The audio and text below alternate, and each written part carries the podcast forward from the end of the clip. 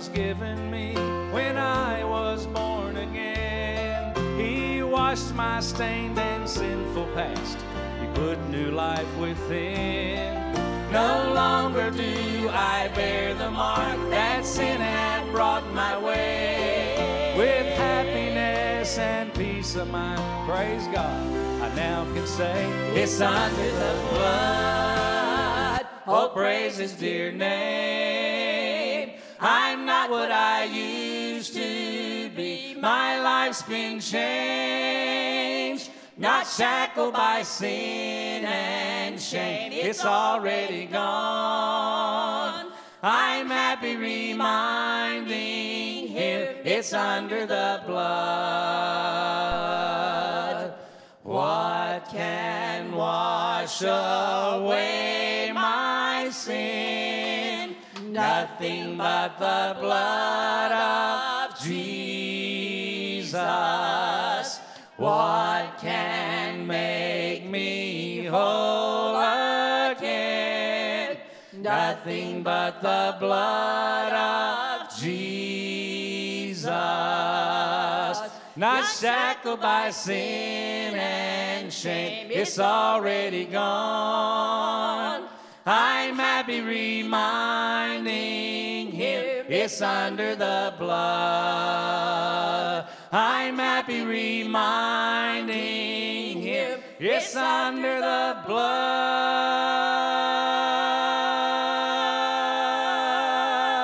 How many of you are glad it's under the blood this morning? Amen. What a blessing. Thank you all so much. Appreciate that so much. Brother Ken, you come on, get us a congregation song to sing. Let me say real quickly this morning, thank you all. Uh, on Wednesday, I know if you watched the live stream, you saw what happened. Thank you for the calls and texts and phone calls, making sure we were all right. Everything was good, but I appreciate folks checking in on us. I have to tell you, if you ever in a crisis, uh, you want Randy Harris by your side. Because I can just flat out tell you, they were watching the service. Of course, we called 911. 90 seconds, the cops were here. And about two seconds later, Randy Harris was here ready to take out anybody that needed to be taken out. Let me just tell you, thank you, Brother Randy. We appreciate you, buddy. Let's all stand together. We'll have a congregation song this morning. Brother Ken. Amen. Let's do I Know My Name Is There. We'll do the first and last verse this morning. I know my name is there.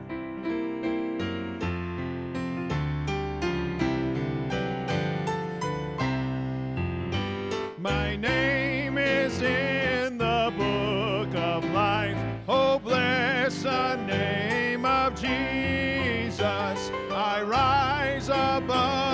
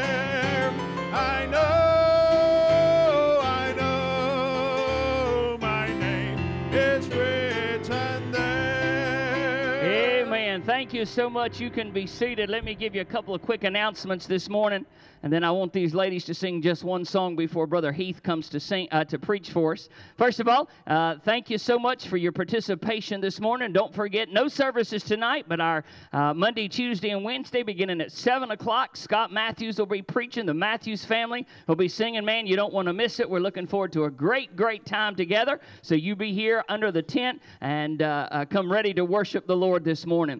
I, uh, I'm so glad that Robin's with us today. We love this young lady. Amen. She's just, she and Brother Steve are just part of the SAGBC family. Amen. And so I want them to sing this song this morning. I know it'll bless your heart. Y'all sing, ladies.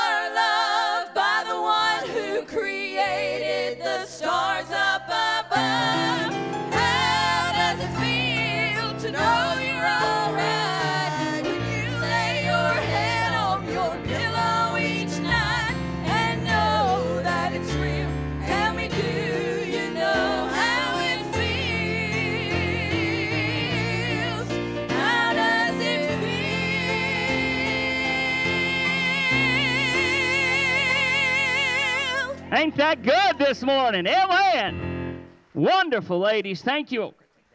Thank you so much. Appreciate that, Brother Heath. You come on this morning. Don't forget now, Wednesday week, that'll be September the 9th. We're going to transition our Wednesday night services back inside for those of you that feel comfortable. Uh, we'll have our social distancing mapped out, we encourage you to be with us if you're comfortable. Of course, if not, we'll have live streaming available. Uh, so you pray as we transition back inside that God will keep us safe uh, and bless those churches that are doing likewise. Man, I am so glad to have Brother Heath Williams with us this morning.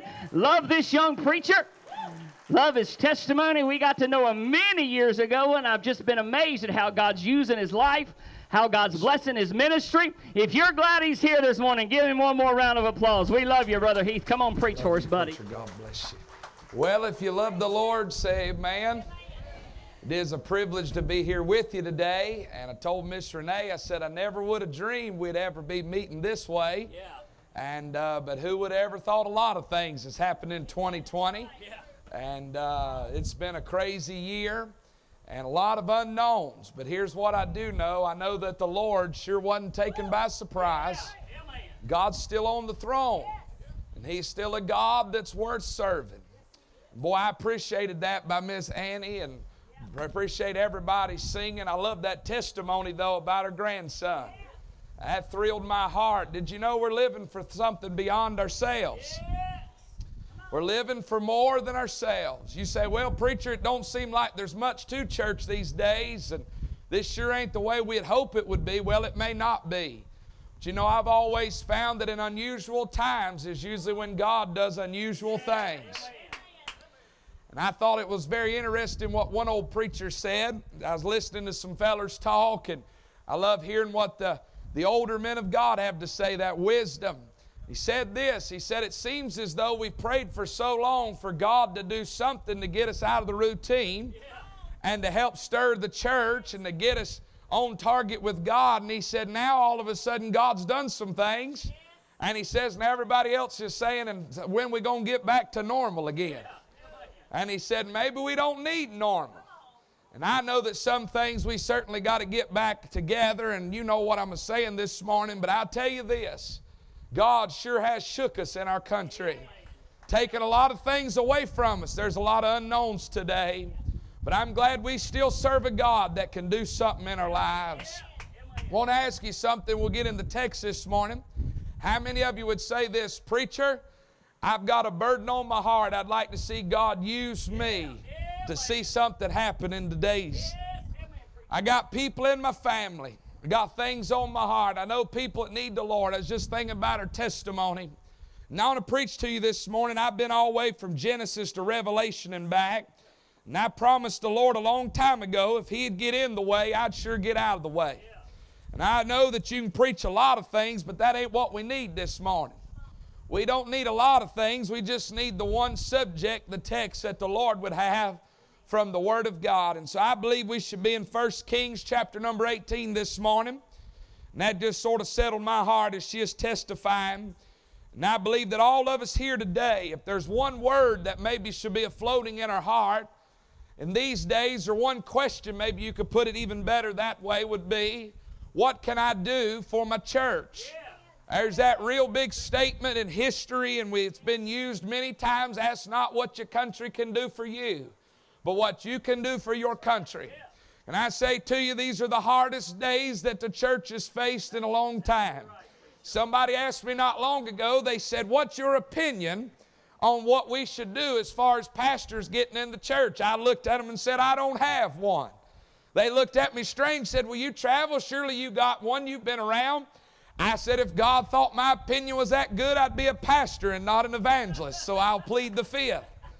And there's a whole lot of truth in that. It's easy to be an expert as long as you're, you're, you really don't have to make the decision. Because you can say a lot of things till your name's on it, and it changes everything. And so this morning, it's a hard day to be a Christian, to be to figure out things the church is facing. But I say it's a hard day if it's hard for anybody to be the leader in a church, to be a pastor. Boy, these are days that we ought to ask that question. Ask not what the church can do for us. We've asked that a long time. But we don't really join a church to get something. You're supposed to join a church to give something.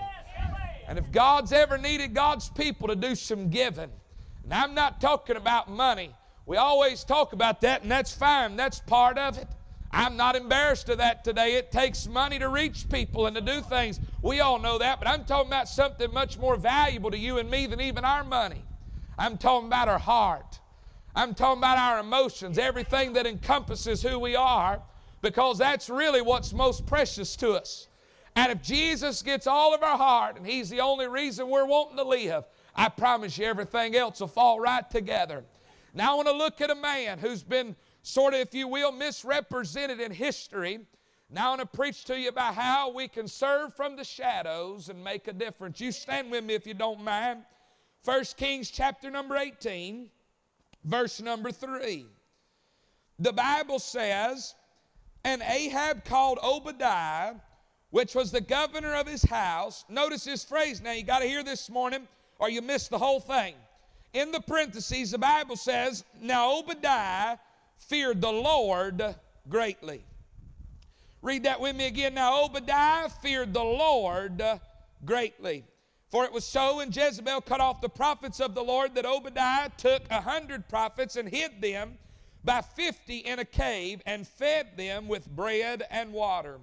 And Ahab said unto Obadiah, Go into the land and unto all the fountains of water, and unto all the pre, uh, brooks, peradventure we may find grass to sate the horses and mules alive, that we lose not all the beasts. So they divided the land between them to pass throughout it. Ahab went one way by himself, and Obadiah went another way by himself.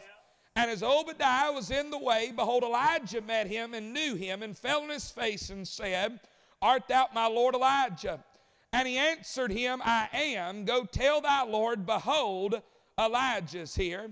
And he said, What have I sinned that thou wouldst deliver thy servant into the hand of Ahab? To slay me. I want to take that phrase, especially this morning, along with several others. Now, Obadiah feared the Lord greatly. Now, I want to talk to you about his testimony. Now, I want to talk to you about it this way the unsung hero of the faith. Yeah. The unsung hero of the faith. Father, in Jesus' name, one more time we ask you to help us today now. God, we humble ourselves before you. Lord God, we need you. God, these are uncertain days, but you're still a certain God sitting high on your throne. God, your word still is relevant, powerful, and real as it's ever been. God, I pray this morning you'd have a word for your people. Dear God, bless this church, the meeting this week. Holy Ghost, may you fall on it like the morning dew. God, we need your presence more than we need anything in these days. Opinions won't do it, politics won't do it, but dear God, a move of yourself amongst your people a hunger in our hearts, a desire to make a difference.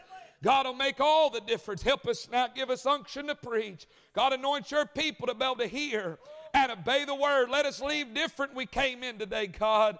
And we'll give you all the praise, honor, and glory. And it's in Jesus' name we do pray. Amen. You can be seated.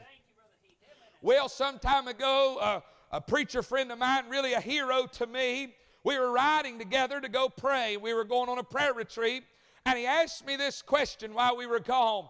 He said, Have you ever thought much about Obadiah? I said, Not really, preacher. I've ran over it maybe in the Bible, never really gave much to it. He said, You know, they've said that he was a compromiser and a liberal and so on and so forth. He said, But I got a little verse I want you to throw around in your mind. I said, All right, preacher. And he read to me the last of verse number three. Now, Obadiah feared the Lord greatly. He said, How in the world can a man be represented or remembered so bad as somebody that didn't love God if the Bible says he feared the Lord? that did get to uh, what we would call getting that curiosity or running in my mind, I guess. And I had a scratch that, or I had an itch that I needed to scratch. And so I started thinking about it and digging and looking. And a lot of times you've ever preached or taught, you know, or wrote a song even, sometimes you mess with it a little bit and you got to come back later. And so it floated for a while in my heart. I'll never forget, we was at Christmas time. Guess it's been probably a year or so ago now. And my grandma was down there getting everything cooked, and I come in early. How many of you know when you're the first grandchild, you're the favorite? Wave at me. Rest of you in here, you can be jealous if you want to. My sister ain't here, so don't tell her. But there's something different I always like to pick about. Grandma let me in the kitchen when she won't let anybody else. I got no clue how to cook. I just know how to eat. Look at me. But I get in there with her and do what she tells me. And you know how it is at Christmas? Them little old grandmas are so gracious to do all of that. And she's on blood pressure medicine, so she don't sleep good the night before because she's worried. Now she done got up early. She ain't rested. She's stressed out. Now her face is turning red. She's overheated herself and overworked. She takes one of them pills. It ain't too long after that. I look over and say, Grandma, you, you're looking weaker. I said, I think it's not coming down. She said, Let me go check it again, and she will. And she comes back and she'll take one of them high octane pills. Some of y'all's got them, don't you? That first one's just for normal days. But when you really need it, they got that special pill that'll reach a little deeper. And if it won't bring your blood pressure down, they probably ain't any hope for you at all. That thing's so powerful, she popped that pill 30 minutes later, she's perked up. And she says, Son, it's done come down. She's digging in there. We used to eat at 11 o'clock. Now we eat at 2 o'clock because it's so hard on her. She's 80 years old now. And I thought about as I left out of that kitchen and went sat back in the living room, and my whole family's coming over, and this is coming, and the kids are running in. There's presents all under the tree. She's bought and wrapped. She's decorated everything. Had me on the roof for at least one or two Saturdays while I'm home from preaching. Got the whole place lit up like the Griswolds. Everything's lit up. I mean, the meter on the houses are running like this, and we got inflatables all out in the yard. She just wants everybody to have a good time. And the Lord sat down with me right there in that recliner chair and asked me this question. He said, Have you ever thought about the sacrifice your grandma makes to make all this happen? You think about things one way when I was a kid. Now that I'm 31 years old, I'm married, got two kids. Uh, older men always told me, son, you get over 30 with a family, you think different and I'm starting to see things differently than I did as a teenager. I was sitting there and I looked around and I said, wait a second, this don't just happen. You're right, Lord. I said, There's a lot of sacrifice and love involved in this. And the Lord said, You know, your grandma's on a fixed budget. Always, she got Social Security number or money. They've never had much money. My grandpa worked a common job. They lived in a little meal house. They've always just had mostly very common use things. But my grandma always has the presence. My family's a big family, and most of I'm the smallest of all of them. So if that tells you anything, she's got to take a lot from the grocery store to feed us. And the Lord said, What do you reckon that cost? Boy, my mind started racing. And I said, You're right, Lord. I said, I wonder how many times she put back something at the grocery store that she really wanted. I wonder how many times she said, I'd buy this for myself down at the shopping center, but I won't have enough money for the grandchildren's Christmas gifts. I've always had some of the best gifts. My sister, my little cousins, you'd think she was rich based off of what she gets you. And we tell her, Don't do it anymore. I'm 31 years old, and I still got to turn in a Christmas list if I want to get to come eat. She still is doing it. I said, Grandma, don't spend your money that way. You hear me this morning. Here's what Granny will always say She'll say, Son, it's the joy of my life. Don't take that away from me. That will turn something in. I said all that to say this. Do you know that church don't just happen? If the Lord does something this week, it's not a coincidence. It don't just accidentally fall together. You just don't hire a good pastor and he does everything and it works out and you blow in and blow out. Did you know that just as intentional as Thanksgiving and Christmas must be, somebody cooks, somebody labors, somebody sacrifices, somebody gives, somebody in love does some things? That's exactly what happens at the church.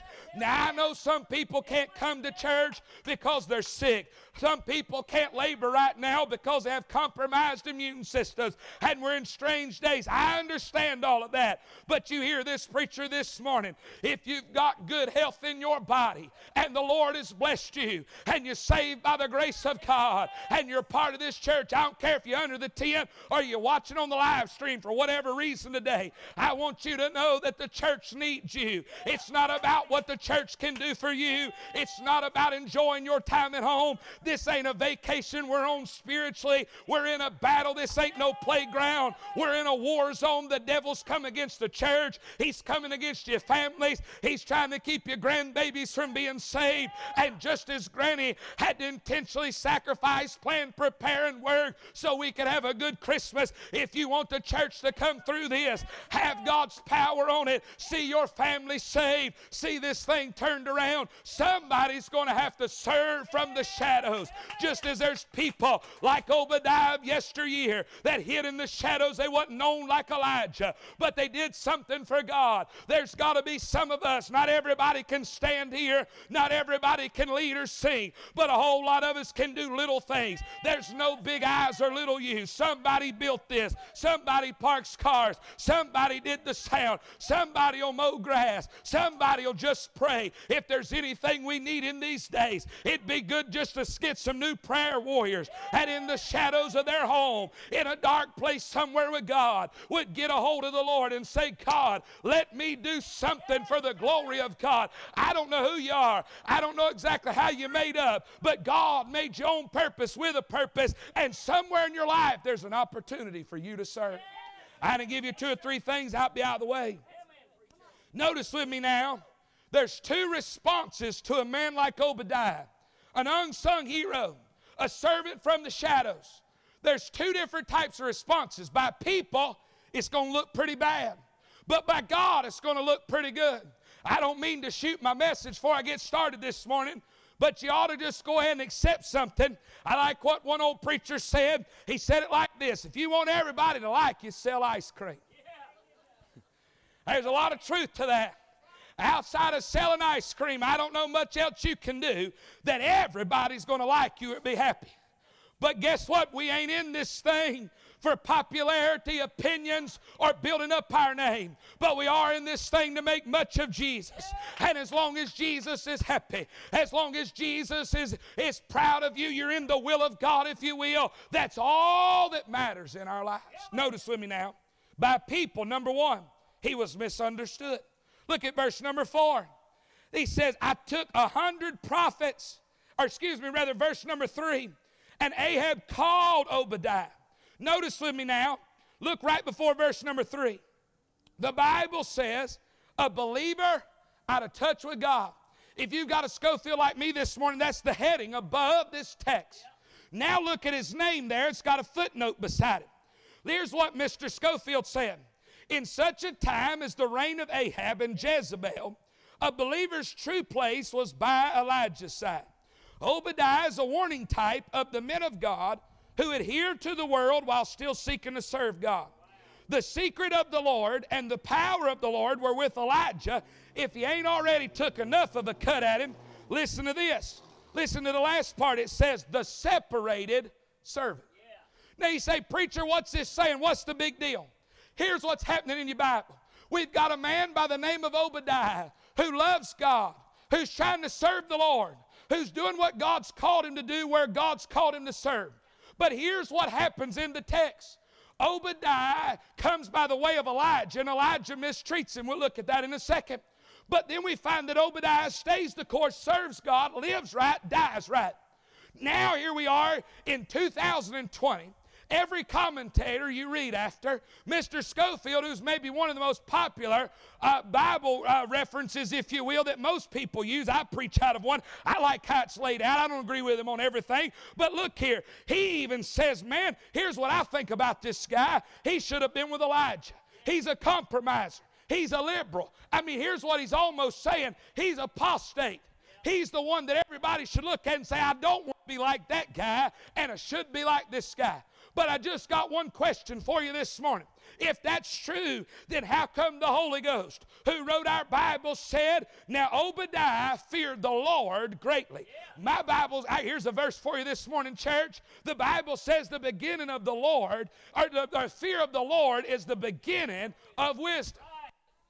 If you fear God, you got wisdom. And if you have wisdom, you're going to serve Him because you'll know that's what matters.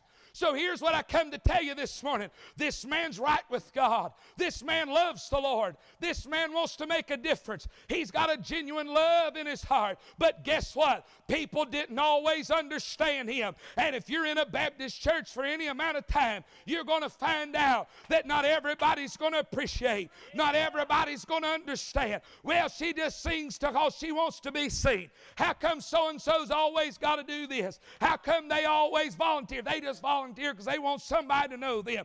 How come he's always got to preach like that? How come he's got to always, well, he always talks to them and not me. Well, so and so this, listen, you hear me. There's always going to be some chatter. The devil's always going to try to discourage you. But I find that Obadiah stayed the course. And here's what I love this morning, church. He may not have been remembered right by history. He may not have been rewarded by men down here. But I promise you, God keeps a good record book. And the Lord will reward him and the Lord will remember him. I'm just telling you this morning, it still pays to serve God. There may be a pandemic, there may be a fear, there may be issues, there may be things going on, but I want you to know that it's still worth serving God. Yeah, they may get mad at you. Yes, people may misunderstand, but we're not in this thing for people. We're not in this thing for popularity. We're in this thing to do something for God. If you cook, do it for the glory of God. If you work with the kids, do it for the glory of God.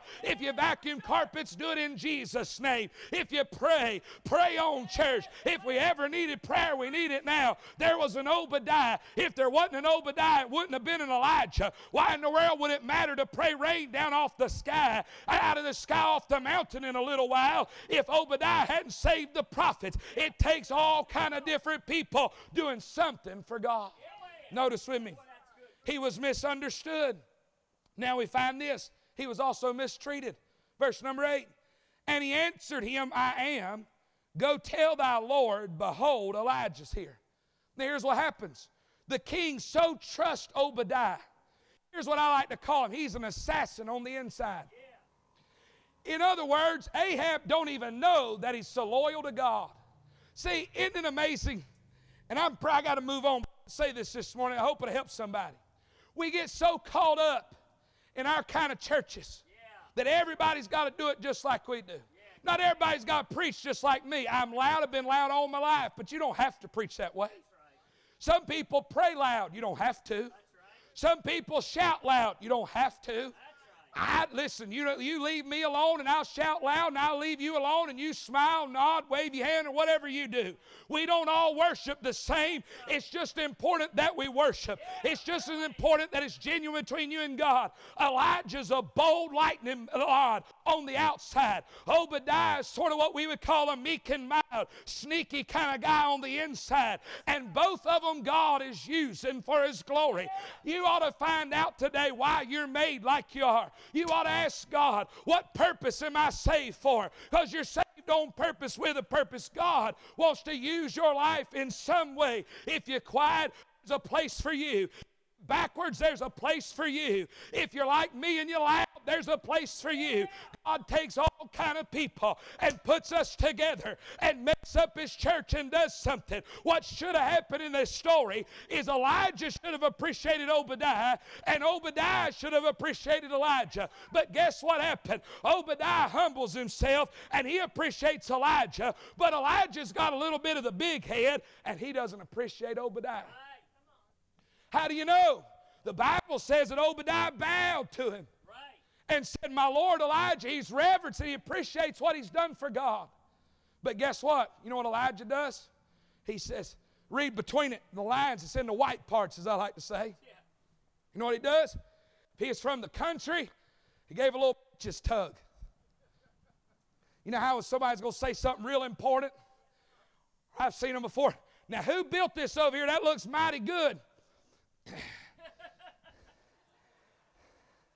yeah, you're looking at him.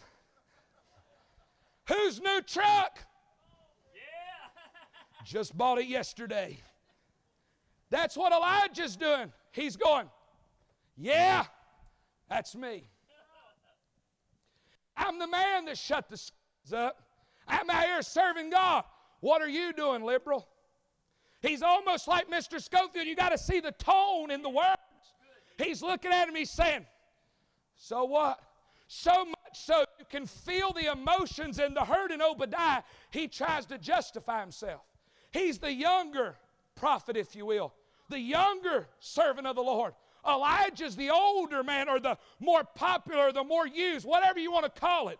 But everybody looks to Elijah. He's the man that's carrying the mantle. And this younger man, or this, or, or lower, and I hate to even use them words, but Obadiah's not known like Elijah's known.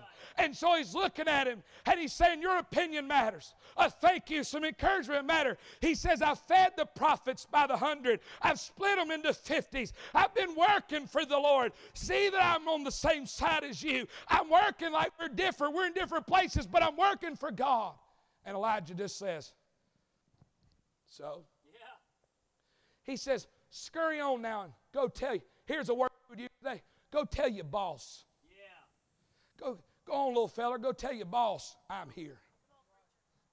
And it crushes him. Crushes him.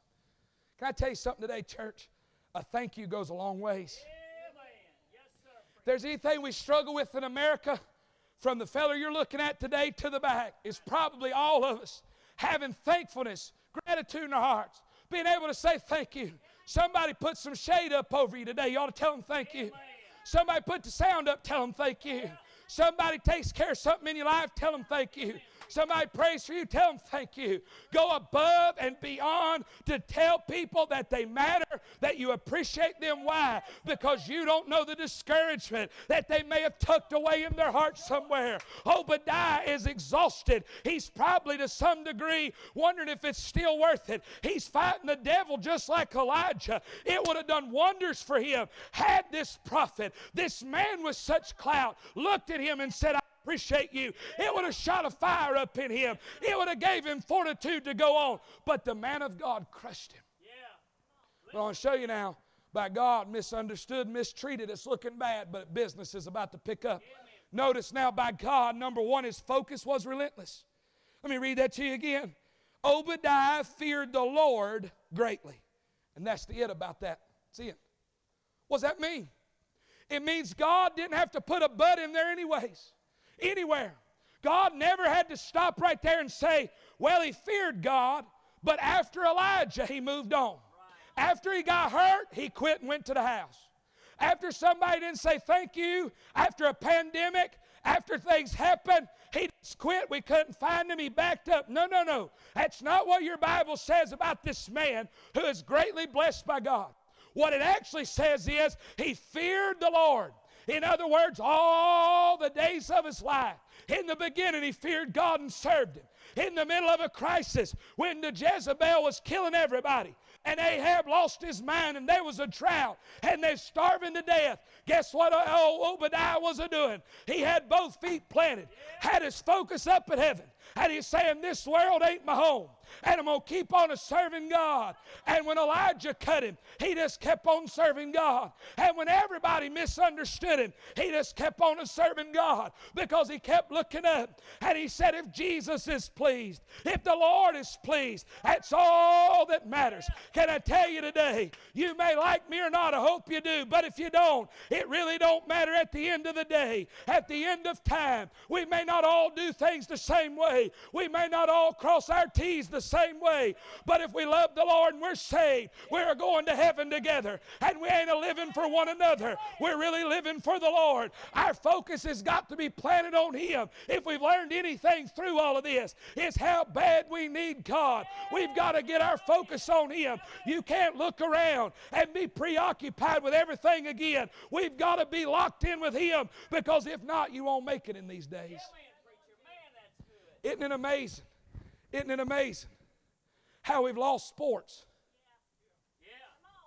They barely playing, and at that it's going crazy. Lost sports. We've lost a lot of our securities. Some people can't even go to their job at work. They're still working from home. Children ain't going to school. My mom's stressed to the max because she manages a, she's an RN, she manages a large facility, and all of her CNAs under her. They're all saying, I need to be off at least three days a week now. I've got children at home. They're not going to school. I got nowhere to put them. I've got to teach them. She's like, Well, who's going to give shots? Who's going to be with this doctor? We already had a nurse shortage. What are we going to do? Everything has been taken. We're not even sure when we can work, when we can go to school, when things can happen. And listen, we all got opinions. That's wonderful. And we sit and talk about them after church, but it won't do a thing. Ain't nobody going to call and ask you, and they ain't calling asking me. I know they ain't asking me. But guess what I know? I may not be able to change anything this way. And no governor's calling me. And nobody's wanting to know what I think. And I'm not going to have an audience with the president. But I tell you what, I can enter into the throne room of the King of Kings. I can lock my focus in. I can say, God, I loved you yesterday when it was good. I love you today when everything's falling apart. And God help me to serve you. Because a lot of people serving in the shadows, doing small things like one snowflake against another eventually creates an avalanche. We can make a difference, church, but it's from the shadows serving God. Let me say this, and I'm moving on. I know that any Clemson fans here, I'm in Virginia, probably not. Take it with a grain of salt. Don't get mad at me today. I didn't figure there'd be any Clemson fans. But I, am not, I'm not necessarily either. I'm not from down there. But I do appreciate Dabo Swinney and what seems to be a solid testimony. And uh, he made this statement. I come up off the couch. If you pay attention to that fella, you'll get you'll about get you some little message thoughts, or at least some one-liners. He loves using David, Goliath, all this stuff. He takes his kids to church, yada yada yada. He said this statement back during the national championship. Ohio State was playing Clemson. Okay? Some of you remember this back when there were sports. I know it seems like it was forever ago. And they were having a semifinal showdown to get to the championship game. And all the newspapers wrote and said, It's over. Clemson can't win. They ain't got a chance in the world. They're outmatched. They don't have the talent Ohio State does. And so Mr. Dabo, the coach, brings all this in and he's holding it up. And he says, Men, look at this. And they're looking at all the headlines. I would think that as a coach, I'd probably say something like that's fake news. You know how the newspapers are. But that's not what he did. Here's what he did he held them up. He said, They're right. How'd you like that for a pep talk for game week? He said, They're better than we are, men. They're faster, they're more talented. Individually, they may have more people drafted. He said, They're an incredible team. No doubt, probably the whole team's looking around. Here's what he said He said, But men, talented individuals don't win championships. He said, Teams do. And here's the statement he made that got a hold of my heart. He said, Man, everything they're saying's right. He said, But I got one statement I want you to pin it in your heart all week. He said, They can prepare for what we do, but not who we are. He said, We have a Clemson way. We're all in. It's a team thing, it's a, a brotherhood, it's a love, it's a bond, it's a giving 110 for one another. And he said, They may know what plays we're going to run, but they can't prepare for the heart and the grit and the fight and the team effort we're going to show. Boy, I come up off my couch, and here's what I want to tell you today at Stanleytown Amazing Grace Baptist Church. The devil may be able to prepare for everything we do. He knew you'd be outside today. He knew there'd be a meeting this week. He knew there'd be a pandemic. He knew all these things was a coming. And he can put all these plays together. If we're on offense, if you will, trying to get the gospel out and reach people and score a touchdown, if you will, for Jesus. He may know the play. He may set up the perfect defense, but there's one thing he cannot account for. My Bible says, if you're saved by the grace of God, then greater is he that's in me than he that's in the world. We're more than conquerors through Christ Jesus. I don't care what China's doing. I don't care what the world's doing.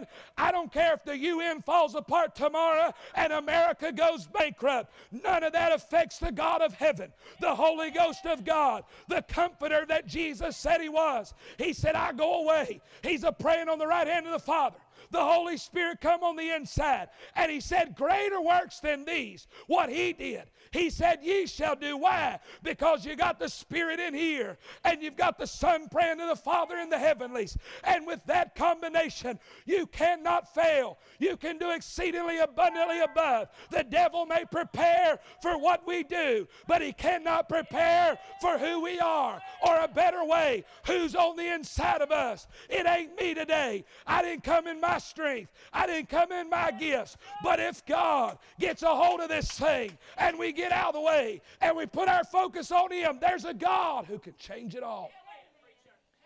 I'm just trying to tell you today, there's still plenty of hope. Best thing you can do is turn the news off, put your Maalox bottle down, grab your Bible, and get to wallering in it and find out that God's still God. And serving from the shadows will still make a difference. I give you these last two together. They tie together, and I'll take my seat. I find, secondly and thirdly, together, his faith was rewarded and his family was remembered. Look at verse number four at the end. Here's when he was telling Elijah and trying to explain it to him. He said that Jezebel cut off the prophets of the Lord. He said, I took a hundred prophets, hid them by fifty in a cave, and fed them with bread and water. Now let's just think today. I, I don't claim to be a mathematician, but let's just use some simple numbers. The Bible does tell us that when Elijah was hiding, God fed him twice a day. So let's assume the Lord always takes care of his people, and so let's assume that's how he did it. So now the Bible tells us that Obadiah is hiding a hundred men, maybe women and children too. And they're all in the cave somewhere. And the Bible said he was feeding them with bread and water. Now, water there don't mean he jerked up some muddy water out of the brook and served it. It speaks of a liquid, something refreshing to drink. So he's getting them something to drink, something to eat twice a day. In our money today, let's just shoot low. Be concerned. What if it cost a dollar a person? All right?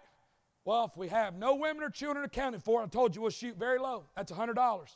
Twice a day, that's $200. How long did he feed them for, preacher? I don't know. The Bible don't say. The drought was three and a half years. What if it was 365 days? What if it was two years? What if it was three years? What if there was women and children? What if it was a lot more than a dollar a day in our money? How did this happen? How did this man afford this? How did he do all of this? I'm going to step outside. I want to give you a little history here. You hear me? There is not a verse in your Bible for this, but here's what Jewish history says recorded. Just as we read history at the schools and we teach about what's been passed down about revolution and so forth in our country, here's Jewish history. Here's what they teach. They said that Obadiah got a burden to protect the prophets. God put it in his heart. So he takes and he hides them in the caves. Two caves, 50 in each, probably family and children too. And so now let's think about this. You say, well, he's second in command to Ahab. He just went in the store and got some food and water and took it to him. Let me ask you a question. You know where your money is at today? Wave at me. Look, Baptists don't want to tell the truth. You know where your money is. If not, you let me know and I'll go manage it for you. We all know every dollar. I don't care if you're worth a hundred or a million. You know where your money is. Ahab's in the middle of a pandemic. He knows where his money is. You ain't just going to walk in there and take up a bunch of food, get some water, and pack it all up and go walking out enough for hundreds of people and him not know it. He's already paranoid. So, guess what? History says that Obadiah had to go to a far country and borrow it from a wealthy man. Now, in these days, you just borrow money, and if you don't pay it back, you can just file bankruptcy, wait five years, and do it again. That's the American way. Between that and a credit card, you can have anything. Amen. It didn't work like that back then. Guess what? He had to sign his name and a handshake. And guess what? If he didn't pay it back, the law would enforce that his children would go into slavery. So this man literally, we talk about faith. And it's easy to talk about faith. We read verse, my favorite verse, my life verse is, but without faith it is impossible to please him. For he that cometh to God must believe that he is, and what? That he's a rewarder of them that diligently seek him. It is true that there's a faith that you get rewards from. You can have faith and move mountains. God can put you in a burden and show you His will, and you can have the faith to pray, and big things happen, and you can be rewarded, and grandbabies can be saved, and God can do exceedingly abundantly above. But hear me, church. What kind of faith are we talking about? We're not talking about enough faith just to come to church every now and then. We're not talking about enough faith just to tithe most of the time. We're not talking about faith just to whisper a prayer for your preacher once or twice a week. The kind of faith that God talks about sends great rewards and power is the kind of faith that radically goes beyond worrying about you and you get that focus and you get your heart totally consumed with Him. Now, the Bible is very clear obedience is better than sacrifice. If God ain't told you to do something, don't do it. But I believe that most of us, you're like me. There's a lot of things I've told God I will do. But there's some things, boy, it's hard to surrender to. And the Lord's saying, do this or don't do that, or tell this person it's okay, I forgive you, or go to this person and pray with them, or make this right, or dedicate more time to prayer. Get up early and sacrifice your time. Give up some pleasure to give more time to God and the church. And those things are hard for us. But I want you to understand before I ever tell you how greatly Obadiah was rewarded, I want you to understand how great his sacrifice and faith was. Because unless we do our part, God is certainly not going to do for us what he did for Obadiah. So he goes to the foreign country, and here's where I'm closing. He signs his name, and every day he's bringing food to him that he's gotten. He's literally, church, if God, what if it's worth a million dollars? You start running them numbers, he'll never be able to pay this back. This is radical faith that God's put in his heart. Now, I don't think the Lord's calling on anybody to borrow a million dollars to help us get through the pandemic. That's not the days we're living in. But see the principle in your heart. This man was willing to do anything that God asked him to do because God was supreme in his life. You want God to smile on you in these times, touch your heart, give you hope, answer your prayers, touch your family, lift your burdens, get glory. Do you want your life to glorify God? You want your life to count? Then there's got to be something inside of us that's like Obadiah. God, you ain't asking me to do that, but I'd do anything for you. God, anything that was really you, I'd do it because all that really matters is not me, but you. And so he signs his life and his family away. Every day he's coming in, he's putting his family on line. If they catch him, they'll torture his family, him, and everybody else and kill him. And every day the devil's probably saying, You're a fool. Look what you're doing. What about your family? You're going to get them killed. And guess what? You know what he had to do in the midst of fear and a pandemic? He had to look up to heaven. The focus was relentless. I'm emphasizing that because that's where we're living at. We're going to have to have a focus that's relentless. And he said, I'm going to take one more step. And then the devil said, I wouldn't go any further. He says, Jesus is worth it. I love my family by faith, by grace. I'm trusting God will keep us safe. Another step. And another step. And every day he walked into harm's way and he came back home and he walked into harm's way and he came back home. And that kind of faith moved the heart of God. And God said, I know you got a great debt. I know you ain't going to be able to pay it by yourself. But hear me, church, if you stand by God and you stand by the Word of God and you stand by the church, especially in times like this, I promise you the God of the Word and the God of the church will stand by you and stand by your family. I give you this and I'm done. His family was remembered. Here's what history says history says that Obadiah died tragically. He didn't live to a real long, old, ripe age, and he never paid his debt off, and he died, and his family's left in bondage. They're fixing to wind up having the debt collectors come. They're going to take his children, put them in slavery, and their whole life is going to be over. Can I be honest with you? There's been some times we've gotten calls, people we know. I just got a call this morning, dear friend of mine, his brothers. He's in, been in a car wreck. Nobody knows how how it's really it's just it's all up in there right now who's going to live and who ain't. It's tragic they're being airlifted places. I got i found out about it about three this morning. Terrible situation. They served god with all their heart. Matter of fact they was out of town serving god when the wreck happened. You never know you're always a phone call away now i'll be honest with you i don't always know what god's doing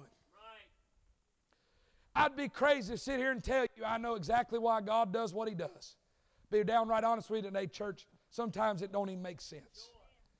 It's either you're going to say, I'm going to live by faith, or I'm going to live by facts and stay frustrated and quitting on God. And we find here that Obadiah died. I wonder if his wife ever just sat down with her, her head just buried, saying, God, where are you? God, why? God, why? What's happening? What am I going to do? But watch this. Just when it seemed like God was nowhere to be found, He was never more active in their lives. But just as Obadiah spent his life in the shadows serving God, God was in the shadows preparing a blessing. Here's what he did. The Bible says that when Elijah went to the juniper tree, you remember that? He got, he got backwards on God, he ran out, and the Lord had to straighten him out. History says that God dealt with him about Obadiah and how he treated him. And it broke his heart. And he wanted to come back and make it right, preacher. But there was one problem Obadiah died before Elijah could get there and make it right. Can I tell you something? We better be careful what we do, what we say, and how we treat people because sometimes you may not get a chance to make it right. That's why we appreciate one another. So Elijah, when he's going up to heaven, 2 Kings chapter number 2, the mantle's going to fall, Elisha's going to get it, he's going for God. When the two walked on and talked, history says part of what they talked about was Elijah looked at Elisha and said, Listen, here's what God told me at the juniper tree and in the caves. And he said, My heart is broken over this family. He says, Be sure to go check on them. And if there's anything you can do, please, please help them out.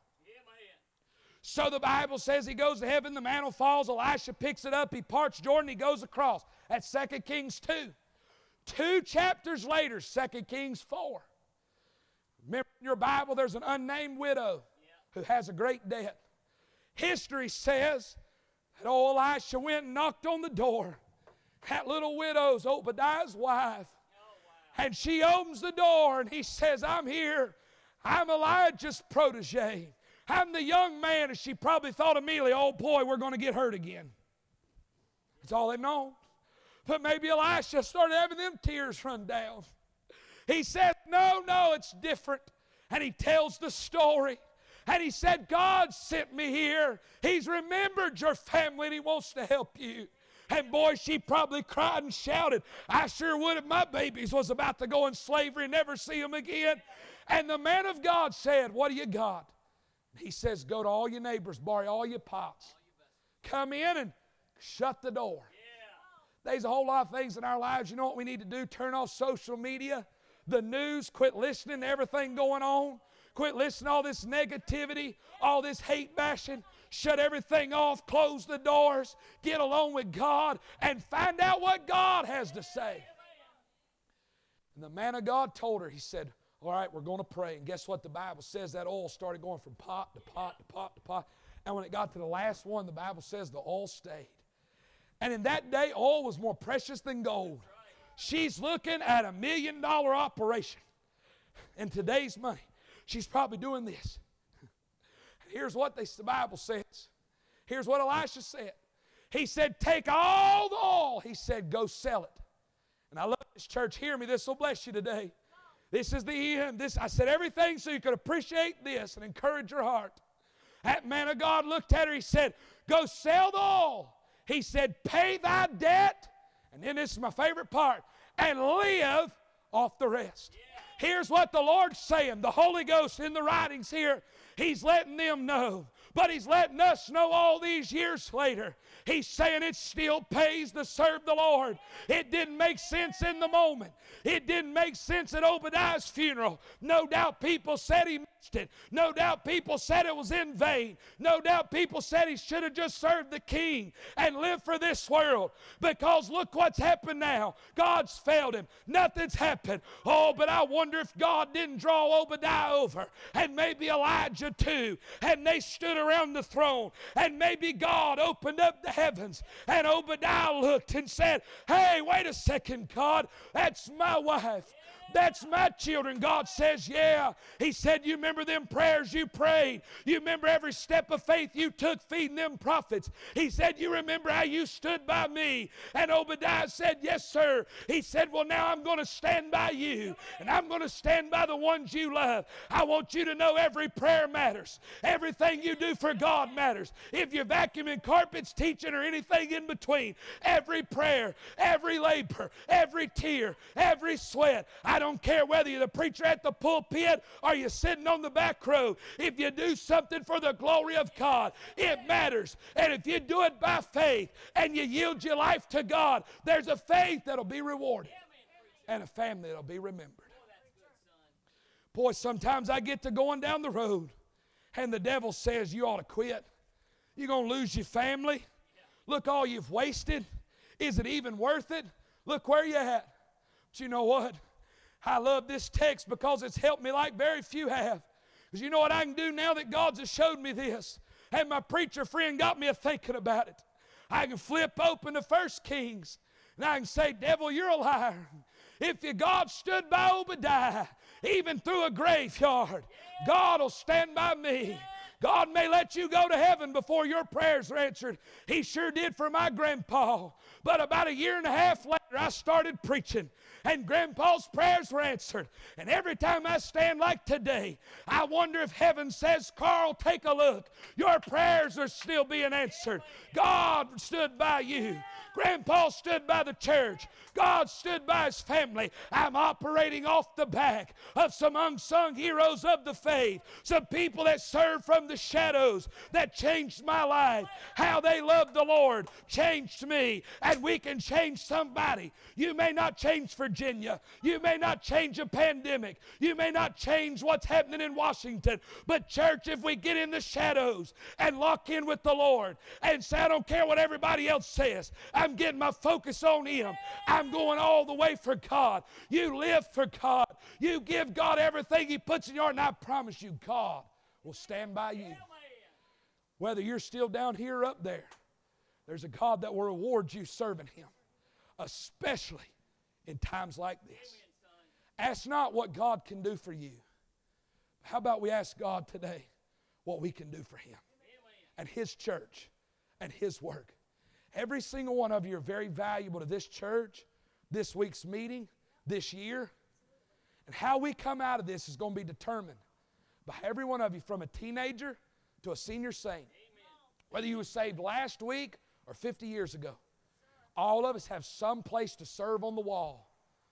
And my prayer today, my heart is this that God would put an Obadiah spirit in us say, I don't have to be on the limelight or on the platform. I don't have to have my name remembered. But God, I want to live faithful. I want to die faithful. And God, there's too many burdens. I asked you to raise your hand again. There's too many burdens. There's too many people I love. There's too many lost families. There's too much of this. There's too much of that for me to live selfishly. But I'm going to square up. And one step at a time by faith, I'm going with God. I'm going with church, not away from the church. I'm going to be here if I can. I'm going to be present because it's hard to go to church if you don't assemble. If at all I can, going to be here. I'm going to pray up. I'm to study up. I'm to live right. I'm to do right. I'm to love people. I'm to back my preacher. I'm to pray. I'm to be an Obadiah. And I promise you, we link together. They can prepare for what we do, but they can't prepare for who we are. We get enough Obadiah stirring today, there ain't no telling what'll happen this week for the glory of God. Miss Renee's going to play for us. Is that all right? They're going to come. You stand all over the building. I know it's strange being out here. Maybe you want to make your seat an altar. Maybe you want to come kneel at these altars just come stand at them. Daddy, why don't you gather your family up? Mama, whoever you're here with, got a friend here, whoever you trust. Won't pray by yourself, find the Lord. But I challenge you today. Why don't we say, hey, we're in this together. Let's make a fresh dedication to God. Let's ask for an Obadiah spirit. You mind the Lord while they sing.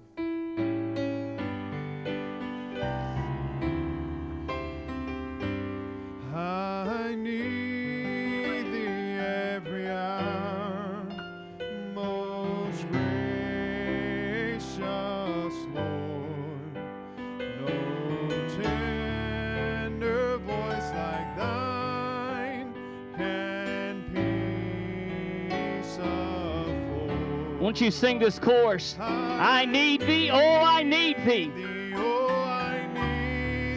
Every hour.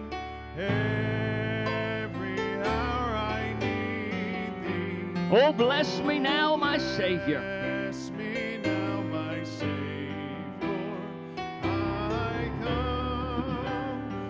Before Brother Ken sings that chorus or the second verse again, I want to ask you one quick question. Annie was giving her testimony about a grandson and how he got saved. And I got to thinking, what would have happened if she quit praying last year? What would have happened if she quit praying two years ago? I remember a couple years ago, precious lady walked the aisle to be saved, and her sister come up and said, Preacher, I've been praying for my sister for 38 years. She got saved this morning. How many of you would be honest and say, Preacher, I got somebody in my life that we're praying for right now? Somebody we're praying for. Here's what I'm going to ask you to do. Thank you, Miss Debbie, for fixing our altars for us. You can, as Brother Heath said, you can make your chair an altar. Or if you want to step up and stand or come and kneel, uh, we're going to bow our heads and close our eyes, and Brother Ken's going to sing us a second verse, and I want you to pray just for those loved ones. Whether you're at your seat, you want to come here, you can do it. Uh, and let's pray together for those in our families that need the Lord. Pray for them that God will speak to them. Maybe this week. Brother Ken, sing for us that second verse. I need thee. need thee every hour. Stay thou nearby. Till Temptations lose their power when thou art nigh. When thou art nigh. Listen now. I need thee, oh, I need thee. Every hour I need thee. Oh, bless me now.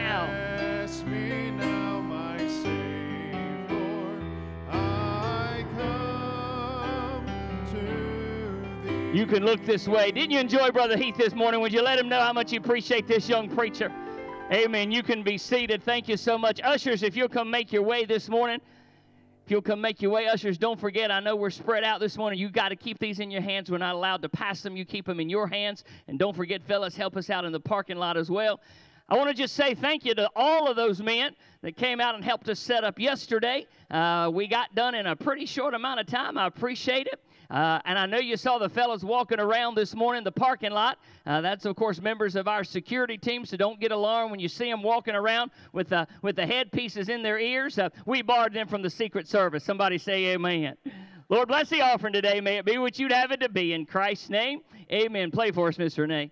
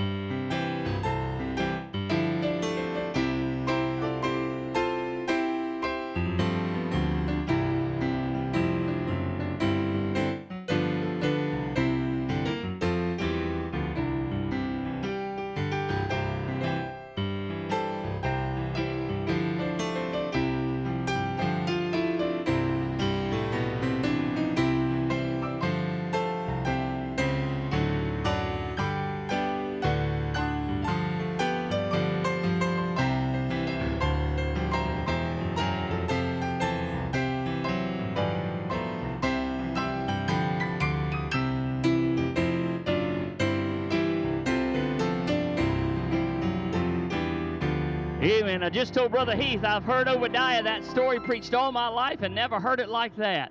What a great application this morning. Uh, uh, don't forget now, services tomorrow night, 7 o'clock, Monday, Tuesday, and Wednesday. We're looking forward to a good time. You come be with us if you possibly can. Father, thank you for your presence this morning, for meeting with us. God, has been good to be at your house today. Thank you for the message that we heard, for the songs that you blessed us with. Bless our Jubilee this week. Thank you, Lord, that we're still able to pull this off uh, by the grace of God and the help of your people. We love you today. Thank you for loving us. In Jesus' name I pray. Amen. Amen. You're dismissed. Thank you for being here this morning. God bless you. We'll see you tomorrow evening.